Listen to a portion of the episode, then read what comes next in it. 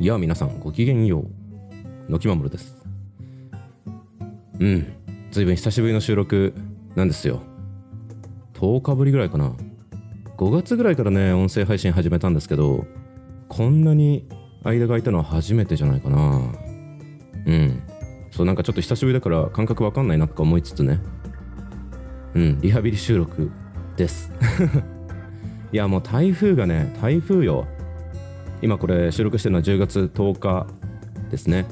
で僕はあの千葉県在住なんですけどこのね関東地方は今台風が来てもう随分ここ5日ぐらい雨なんじゃないかな。随分天気が優れなくてね。なんか気持ちもメールって言い方はあれですけどなんかそんな感覚があったりとかして。うん。そうとかねまあいろいろ。あとなんかねちょっとまあ、僕もともとこのウェブ上での発信みたいなのはノートというねプラットフォーム上でやり始めたんですけどちょっとね今昨今バタバタガタガタごちゃごちゃしてる感じの なんかねありまして炎上騒ぎみたいなのがありましてですね。まあそれ見たりとかしてなんかねモヤモヤしてたりとかもあってね。うんなんかウェブ上で発信するとやっぱめんどくせえなとかって思ったりとかしてたんですけどそう実はねこれテイク2テイク2なのよ。いや今ねあの洗濯機をね洗濯槽の掃除をしてるんですよ。なんなんていうの？なんかこうああるでしょ？みんなもするでしょ？周周期的に？定期的に？うんやるじゃないですか。でそれをやっててつけ置きみたいな感じでねしばらくこう放っておく感じなんですけどなんかなんか急にねさっき収録しようと思ったらなんかブンブンブンブンブンブンとか言って なんか途中のすすぎみたいなところに突入してで落ち着いたからよし撮ろうと思ったらしばらくね10分ぐらい話してたらなんか次のすすぎのタイミングが来ちゃってねあこれは無理だと思って一時停止をしてテイク2を撮ってるんですけど。いやーそうまあちょうどよかったちょうどよかったですね。うん。なんかちょっとねいろいろガチャガチャした話をねしようかなと思っちゃってたんですけど。うん。いい感じに切り替えになってということで。うん。リハビリでお話ししていきますので。何かのついでにお付き合いいただければ幸いでございます。のきまもるの家ラジ。そう冒頭よ冒頭ね。ごきげんよう。あのねちょちょ説明させて。ごきげんようがいいかどうかは別だけどね。あのこのねやっぱ音声収録に限った話じゃないような気もしますけど、まあ、YouTuber とかもそうだけどね。一番最初のこう入りのお決まりのみたいなのあるじゃないですか。でなんかねお決まりみたいな用意するのもねちょっとなんか気持ち悪いなと思ったりしてるところもあって僕一番最初にね音声配信始めた時は「はいどうものきまもるです」って言ってたのかな。でなんか「はいどうも」「はいどうも」ってなんだよと思ってで最近はずっと「どうもどうものきまもるです」みたいな感じでライトに始めてたんだけどね。ふと思い出してあご機嫌よう使おうと思ってまあ、使ってみたんですけど、まあ、ちょっとなんかままだ気持ち悪いけどね。気持ち悪いんだけどこれはねあのエピソードがありましてですね。あの僕が新卒で入った会社、あの30人ぐらいの、ね、ベンチャーに入ったんですけどちょっとね変な文化の会社だったのよ。変なっていうかまあいい文化だったと思ってるし僕もね合ってるなと思ってそこにいたんで全然悪い意味じゃなくてネガティブな意味じゃなくってその変な会社だったんですけどあのねそのあまあ分かりやすいところだとねすごいフラットな会社だったんでそのフラットなんだけど別にその仲良し小良しじゃないっていう文化の会社だったんでなんかそんなあんまあだ名とかで呼ぶのもやめようぜみたいな感じだったんですよね。なんかまあみんな極力名字にさん付けみたいな感じで呼び合おうぜっていう感じの会社だったんですよ、うん、だから社長とかもね名字に「さん」をつけるっていう感じ。まあだからその わかんないけどね。その半沢次長みたいな。そんな呼び方はまずはまずもってありえない会社だったんですけど。でなんかの時にね社長が言い出したことがあってそのみんななんかこうほら会うとね「お疲れ様です」みたいな感じで切り出しがちじゃない。でメールとかもそのね社内のある程度の範囲にメールを出す時とかは「お疲れ様です」のきですみたいな感じでね。お疲れ様です。で始めがちじゃないですか。でそれに対してなんか急にねなんかこれおかしくねみたいなこと言い出してそのお疲れ様ですってなんだよみたいな。まあ確かになと思って確かに僕も朝一でお疲れ様ですって声かけられるとお前なんだよみたいな。まだ疲れてねえよ。これから疲れんだよみたいな。これ冗談だけど。まあまあちょっちょっとそういうふうに思ったりするまあそんな嫌いもあるんですよね。うん。だからまあ別に朝だったらおはようございますだろっていう話が当然あるじゃないですか。っていうのもあってお疲れ様ですって挨拶やめようぜってなったの。なんだけどじゃあメールで冒頭に何て書くか困るよねっていう当然ね。今までまあなんかこうね形式的に「お疲れ様ですの木です」って書いたやつをどうしようかってなってでその時に社長が言ってたのが「これはご機嫌ようだ」っつって。皆様ご機嫌ようの木ですっていうまあその文章の始め方みたいなのがいいんじゃないかと。いうのがあってね一時期ご機嫌ようをね推進しようっていう謎の動きがあったんですよ。まあそんなに定着しなかったけどね。定着しなかったけどなんかたまにその思い出したように全社メールとかでご機嫌ようみたいなのをこう冒頭にね入れるっていうなんかある種のギャグみたいなお決まりのネタみたいになっちゃってたところもあるんだけどまあでもいいよねっていう話があってね。うん。あこれ意外ともしかすると面白いかもしれないなと思ってそう僕の音声配信でも取り入れてみようと。どうなんだろうね。わかんないけど。うんとかって思ったりしてね。いやそうそう。それに付随してっていう感じかどうかちょっとわかんないんですけどね。あの前工場っていうの頭工場っていうの？そのこの配信は何々ですみたいなね。そのそういうなんかこう解説じゃないけどまあなんかなんとなくあった方が親切というか当然ねそのポッドキャストとかで配信してるとまあ別に今んところそんな誰が聞いてるって感じでもないかなと思ってるんですけどまあ、その回をね初めて聞きますっていう方も当然いるわけじゃないですか。っていう方に向けてねこういう配信ですよっていうのをなんとなくねなんとなく伝えた方がいいんじゃないかなとかって思ったりしてまあ、僕この音声配信にそもそも好奇心くすぐらレイディオっていうね名前を付けてるんでその好奇心がくすぐられるようなことを話すんだろうなっていうことはまあなんとなくわかるじゃないですか。まあ別に毎回話してるわけじゃないけどね。そうまあわかると思うんだけどまあ、だからそのね好奇心をくすぐられたいと思ってない人はこれをわざわざクリックすることはないでしょと思ってその名前を付けてるんですよ。そうそういう人は別に聞かないよねっていう聞かなくていいよねっていう、まあ、そのある種のスクリーニングだと思ってその名前を付けてるんですけど、まあ、とはいえねなんとなくこうひょこっと触ってくださった方がこの配信って何なんだろうなっていうのがなんかこうね、まあ、僕そんなに概要欄とかにも書いてないしなんかあった方が親切かなとかって思ったりしてねうん、っていうのもあってなんかこう前工場みたいなものを考えたいなとかってちょろっと思ってるんですよ。まあ、昔ねこの好奇心くすぐらレイディオはですね実はあの何て言ったらいいんだろうなあの第3シーズンっていうのも違うけど第3期みたいな感じなんですよね。で第1期でねやってた時はこの配信はみたいな。あ第1期も第2期も言ってたかな。なんとなくね言ってたんですよ。うん、でもなんかねこの第3期今の形になってまあ、それがね一番続いてるっていう皮肉もあるんですけど、まあ、日常のね記録みたいなことも含めてその声でのブログみたいな形でねボログですとかって言ってやってるがゆえにですねなんかあんまりこうガチッと話してしまうのも違うかなとかって思ったりもしつつただでもねその、まあ、僕は1回で完結するというかねなんかこういう人はこうした方がいいよみたいなね感じのそのビジネス書的な感じの内容を話すつもりはないっていうのもあってですね。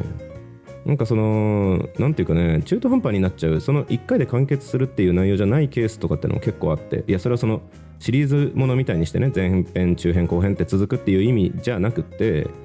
そのなんだろうな、まあ、前はこう考えてたけど今はこう考えてるよみたいな感じでねこう回を開けて同じようなテーマについて話したりすることがあったりとかその全体像まではね話さずにそのポイントだけで話すことみたいなケースも結構あってそういう時にねそのなんかこの辺を考えてないケースこの辺こういうこともありますよねって聞く人がね感じるようなことは多分あると思う。要は不完全な形だなと思うケースはあるような気がしてて、まあ、それは僕自身のねこの日々の記録として残すがゆえの、まあ、形なんですよねだから、まあ、なんとなくこうね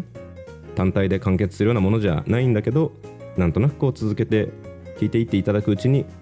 まあ、同じようなことについて考えるようなきっかけになったらいいなとかっていう感じで思って発信してるんですよ。まあ、そうつまりだから、まあ、僕は結局これ何を発信しようとしてるんだっけっていうのを改めてね言葉にしなきゃいけない時なんだろうなとは思ってるんですよね。うん、っていうのもあってねその最近のそのね SNS 上のごたごたみたいなのとかはなんかこうモヤモヤしたりしたとこにつながったりしたわけですよ。うんでまあだからね今とにかくそのやっぱりね広く知ってもらう広くなんだろうなまあ広がるうんその俗っぽい表現をすればバズるっていうことは、まあ、ある程度のメリットがあるというかね、まあ、特にそのビジネスっぽくやっていきたいっていう人たちに関してはね重大な価値を持ってるわけですけどでもそれってやっぱりもう感情を揺さぶるしかないじゃないですか。SNS 特に Twitter がもう完全に感情のメディアになってるんでそこをうまくくすぐった人間がねうまくハックした人間が勝つっていう世界になってるじゃないですか、まあ、もしくはその人の役に立つみたいなさっき言ったこういう人はこうしたらいいよみたいなビジネス書的な、うん、ある種こう何かのね明確なニーズを満たすみたいな方が当然既存経済圏に乗るっていう意味では当然意義があるわけですよ。でも別に僕はこれでお金稼ぎたいって思ってるわけでもないしうんまあ、お金稼ぐのはね他の方法が全然僕の場合はあると思ってるんですよね。だからまあ趣味っていうとでもそれはそれで違うんだけど、まあ、どうせねその何か話すんだったら誰かの役に立ったらいいなとは思ってるんですけどうんでもなんかそのやっぱねすでに存在している経済圏って僕にはあまり魅力的じゃないというか面白くないというか。うん。分かんない。ちゃんとやってもね既存経済圏に乗れないっていう可能性は全然あるんでまあ場合によっちゃ何ていうの？負け惜しいみたいな感じかもしれないんですけどね。うん。かもしれないんだけどでもまあ僕はあんま面白いとは思わないなとかそんなにたくさんの人にね知ってもらいたい聞いてもらいたいってわけでもないしまあじゃなかったらねこんな好奇心くすぐられるよなんて名前つけないっすよね。うん。好奇心をくすぐられていきたいと思ってる人なんてそんなに多くないっていうことはもう僕は嫌っていうほど知ってるんで。いや本当はねみんなこれ結構前にも結構前というかまあよく話してるかもしれないですけどみんなねその何も知らずに生まれてきて目にするもの触れるものが全部が楽しくていろんなものに好奇心をくすぐられて生きて育っていくはずなのにね。だんだんそれを失っていくじゃないですか。まあそれはいろんな理由でね辛い経験をしたりとかして怖くなるのかもしれないしなんかねうん新しいものに挑戦するっていうことに疲れてしまうのかもしれないしいろんな理由があると思うんですけどうんまあでもそうまあ新しいものにね挑戦しながら好奇心をくすぐられながら生きていきたいよねと僕は思っていて同じように思ってくれる人とつながりたいと思ってるんですよね。うん、だから僕は別にその広く受け入れられたいという思いは全然なくてむしろ広く受け入れられようとすることが逆にその誰かの人生にね役に立つっていうところからむしろ離れてしまうんじゃないかとすら思っていて、うん、っていうのがあってね。そうまあ、だからある意味ではその面白いなと思ってることをね思ってることをただ話すだけっていう設定にしてるつもりではあるんですけど、まあ、とはいえとはいえコンテンツとして成り立たせるために成り立たせるためにというかコンテンツとして受け取ってくださった方がなんとなくこう納得していただくためにもうんなんかね長い付き合いの方は分かってくださるところは結構あるというかうん。そういう方がいらっしゃるから、まあ、ノートも含めてねこういう活動をなんとなく続けてもいいかなと思えてるような気もしてるんですけどうん。なんかねそうそういうやるせないよね。いやそうだからねその最近思ってるのは、まあ、最近っていうかずっと思ってますけどうんこう何かね発信しようと思っている人たち、まあ、特にそのきちんとした情報をね発信しようと思ってる方たちってで特にきちんとその物事を構造的に分解して捉えることができてそこに対して客観的な判断をしつつ自分の意見を言えるっていうプロセスが成り立つそういうことをねできる人たちっていうのはまあそんなに感情的に人を煽るような文章とかコンテンツっていうのはそんなに作らないというかうん。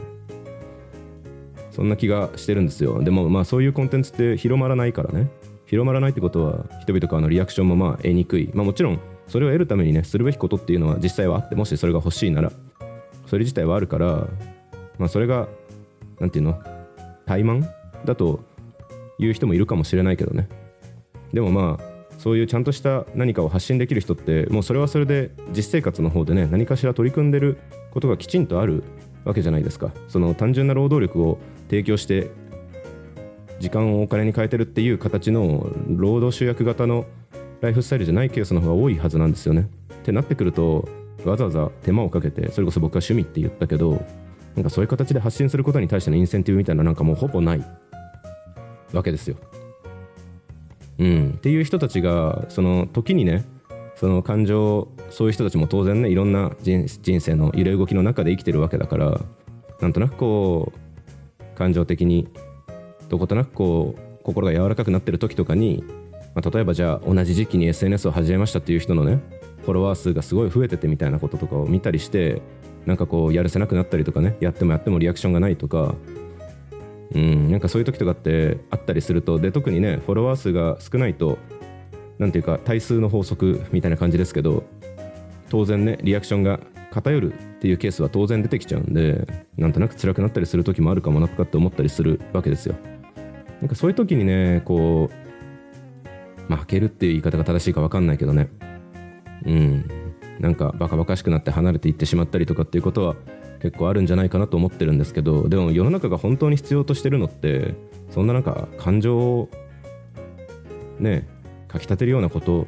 だけじゃないじゃないですか。ビジネス書とかもねそのとんでもない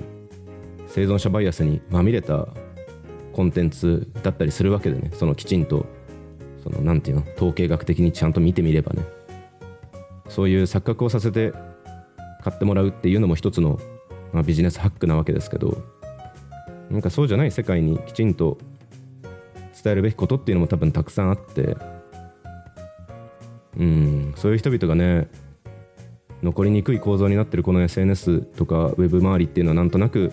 もの悲しいなと思ったりもするんですよね。まああれだけどねその要は拡散されないから僕も出会ってないっていうだけでそういう人は多分たくさんいるんだとは思うんですけど。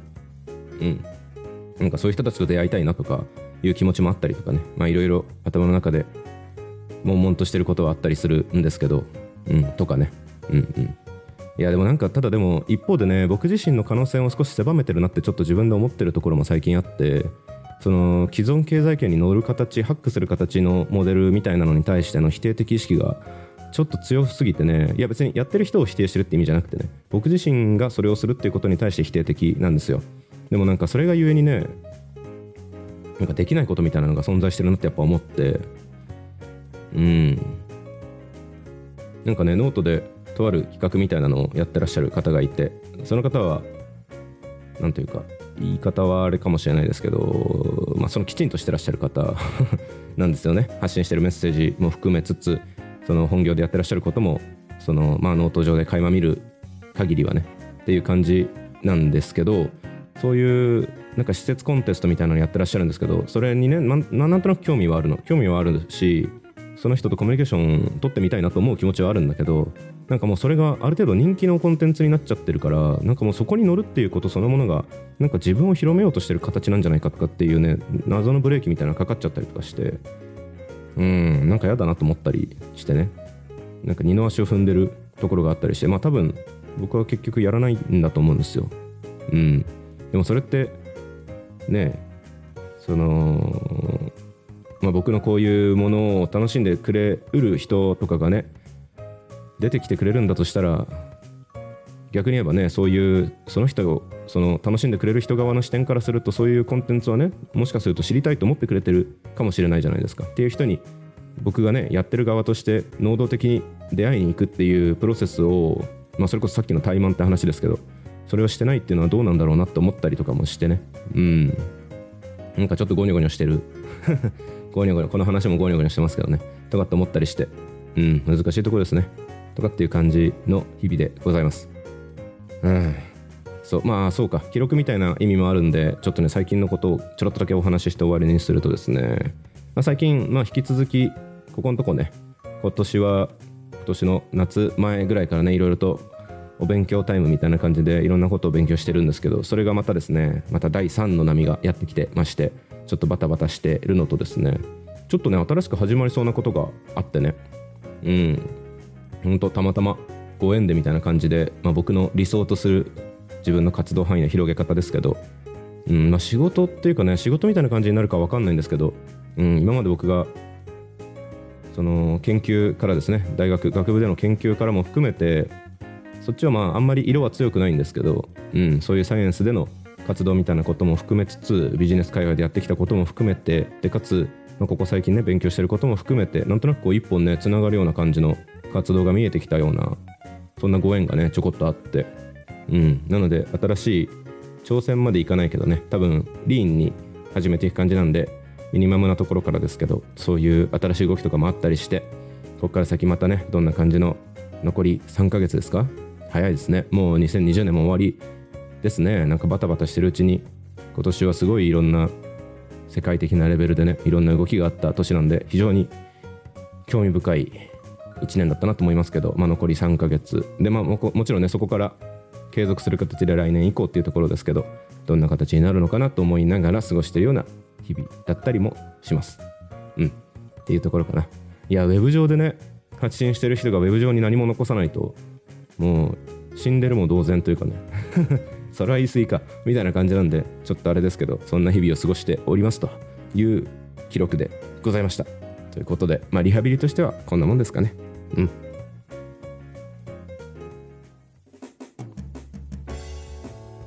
お付き合いいただきありがとうございました。お相手は私野木守がお送りしました。次回も楽しんでもらえますように。